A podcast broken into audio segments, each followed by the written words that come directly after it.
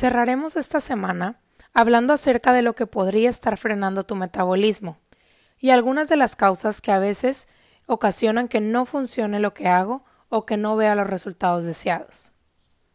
Y estos son deficiencias nutricionales. Si tu cuerpo detecta deficiencias nutricionales, ya sea de grasa esencial, proteína, fibra, magnesio, entre otros, tu cuerpo piensa que está en un estado de supervivencia y va a hacer todo lo posible por aferrarse a la grasa y no va a desarrollar músculo. Así que es muy importante que estés bien nutrida y tu cuerpo reciba todos los nutrientes a lo largo de tu semana. Desbalance macronutricional. Como ya vimos, es súper importante mantener un balance entre nuestros grupos de alimentos.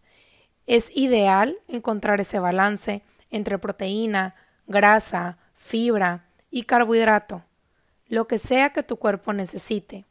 Esto, acuérdate que es súper importante que lo vayas alineando a ti, enfocándote en tu bioindividualidad, en lo que funcione para ti. Desbalances en tus niveles de azúcar en la sangre. El desbalance de estos es uno de los principales precursores de todas las enfermedades crónicas. Aquí es una de las áreas donde más aplica mantener el balance. Desbalances hormonales. Cada desbalance puede traer su propia serie de síntomas, desde insulina, tiroides, testosterona, progesterona, DHA, leptina, grelina, etc. Sin embargo, cuando aprendes a mejorar a manejar tus niveles de azúcar en la sangre, naturalmente estás ayudando a que tus demás hormonas estén en balance, porque generalmente las principales hormonas que detonan el desbalance en todas las demás son la insulina y el cortisol. Dominancia estrogénica.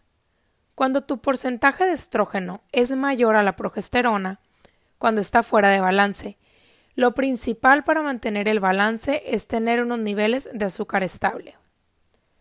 Fatiga adrenal. Es cuando tus glándulas adrenales están exhaustas y una de dos, producen un exceso de cortisol están tan exhaustas que producen muy poco. Alergias y sensibilidades. Todo lo que eres sensible te inflama. Todo lo que te inflama te enferma. Y todo lo que te enferma te engorda.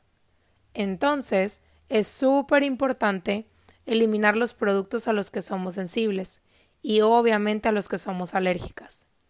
Es difícil detectar las sensibilidades porque los síntomas pueden retrasarse en florecer te puedes tardar de 12 a 24 horas en manifestar un síntoma. Entonces, no se te va a ocurrir qué fue lo que comiste un día antes que te causó la sensibilidad. Toxinas medioambientales. No solo lo que comes y tomas puede afectar tu salud, sino también todas las toxinas que están en el medio ambiente y que posiblemente tienes poco control sobre ella. El aire que respiras puede estar contaminando por fábricas que estén cerca de donde vives, sustancias químicas que están en los productos con los que limpias tu casa, las toxinas que se encuentran en los alimentos que estás consumiendo, así como pesticidas. Problemas digestivos. La base de una buena salud empieza en tu sistema digestivo. Así que, si no puedes bajar de peso, es muy importante que empieces a explorar tu digestión. Si sufres de gas, inflamación, reflujo, gastritis, aquí el reto es que muchas veces podemos tener problemas digestivos y no necesariamente presentar síntomas en nuestros intestinos. Ingesta calórica. A pesar de que es muy importante dejar de contar calorías, es importante también darnos cuenta de las cantidades que estamos consumiendo. Si las cantidades que estás comiendo sobrepasan la cantidad que tu cuerpo necesita, sí podemos tener un incremento de peso. Hay que aprender no a contar calorías, sino a conectarnos con nuestro cuerpo y darle las porciones que necesita.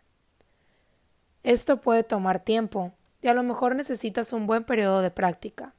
Conocer los excesos para poder dar con las porciones realmente que tu cuerpo necesita. Falta de movimiento. No necesariamente tiene que ser un ejercicio intenso, ni que sea aburrido ni tedioso. solo por moverte o por palomear esta actividad.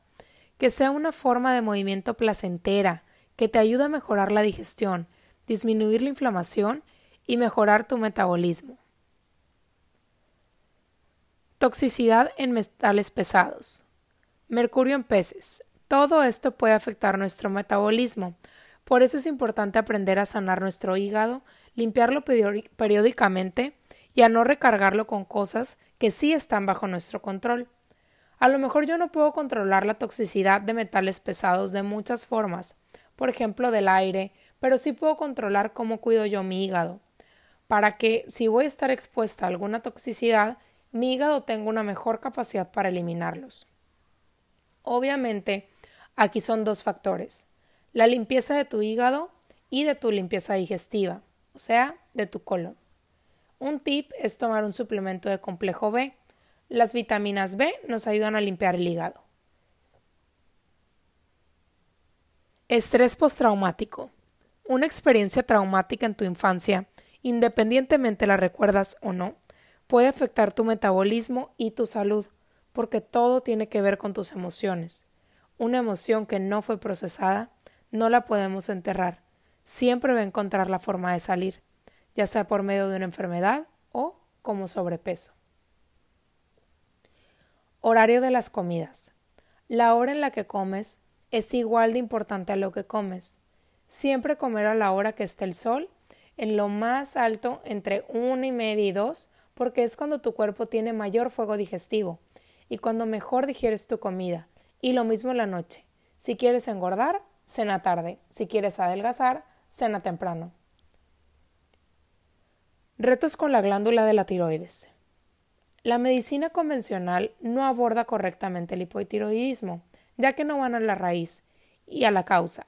El 80% de las personas que sufren, sufren de hipotiroidismo tienen una condición que se llama Hashimoto. Es una condición autoinmune donde el cuerpo se autoataca y muchas veces el medicamento que nos dan los doctores no trabaja correctamente con esta situación. Así que platícalo muy de cerca con tu médico y puedes empezarlo a trabajar también con tu diccionario de biodescodificación. Eventos y traumas pasados. Si tuviste una pérdida fuerte en el pasado, esta pérdida puede ocasionar que subas de peso si no procesaste de una manera correcta las emociones. Falta de perdón, ya sea a mí mismo o hacia los demás. La falta de perdón provoca que uno suba de peso. En la medida que vas perdonando, comienzas a sanar, porque estás liberando y estás soltando. Acuérdate que mucho del peso que tienes es emocional.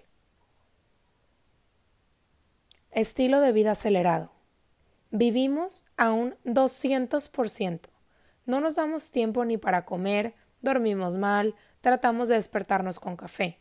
Y este estilo de vida acelerado hace que tu cuerpo tenga un estrés crónico y almacena grasa en vez de desarrollar músculo.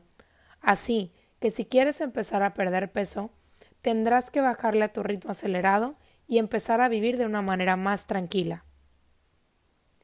Abuso de sustancias tóxicas como alcohol, cafeína, cigarro, alimentos artificiales o procesados.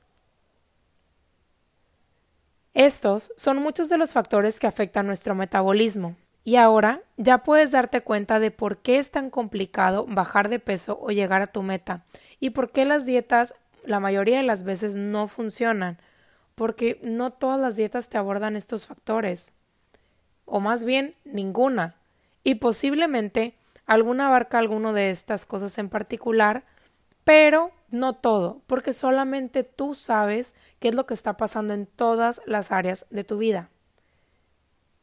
Y por eso nuestros retos con el peso y con el cuerpo tienen que ser multifuncionales.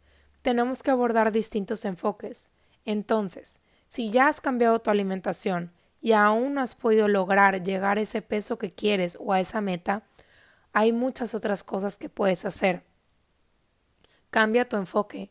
Sea cual sea el motivo por el cual no lo has podido lograr, el paso número uno es que ya tomaste el tiempo de aprender todo esto y empezar a querer tu cuerpo va a ser tu clave fundamental.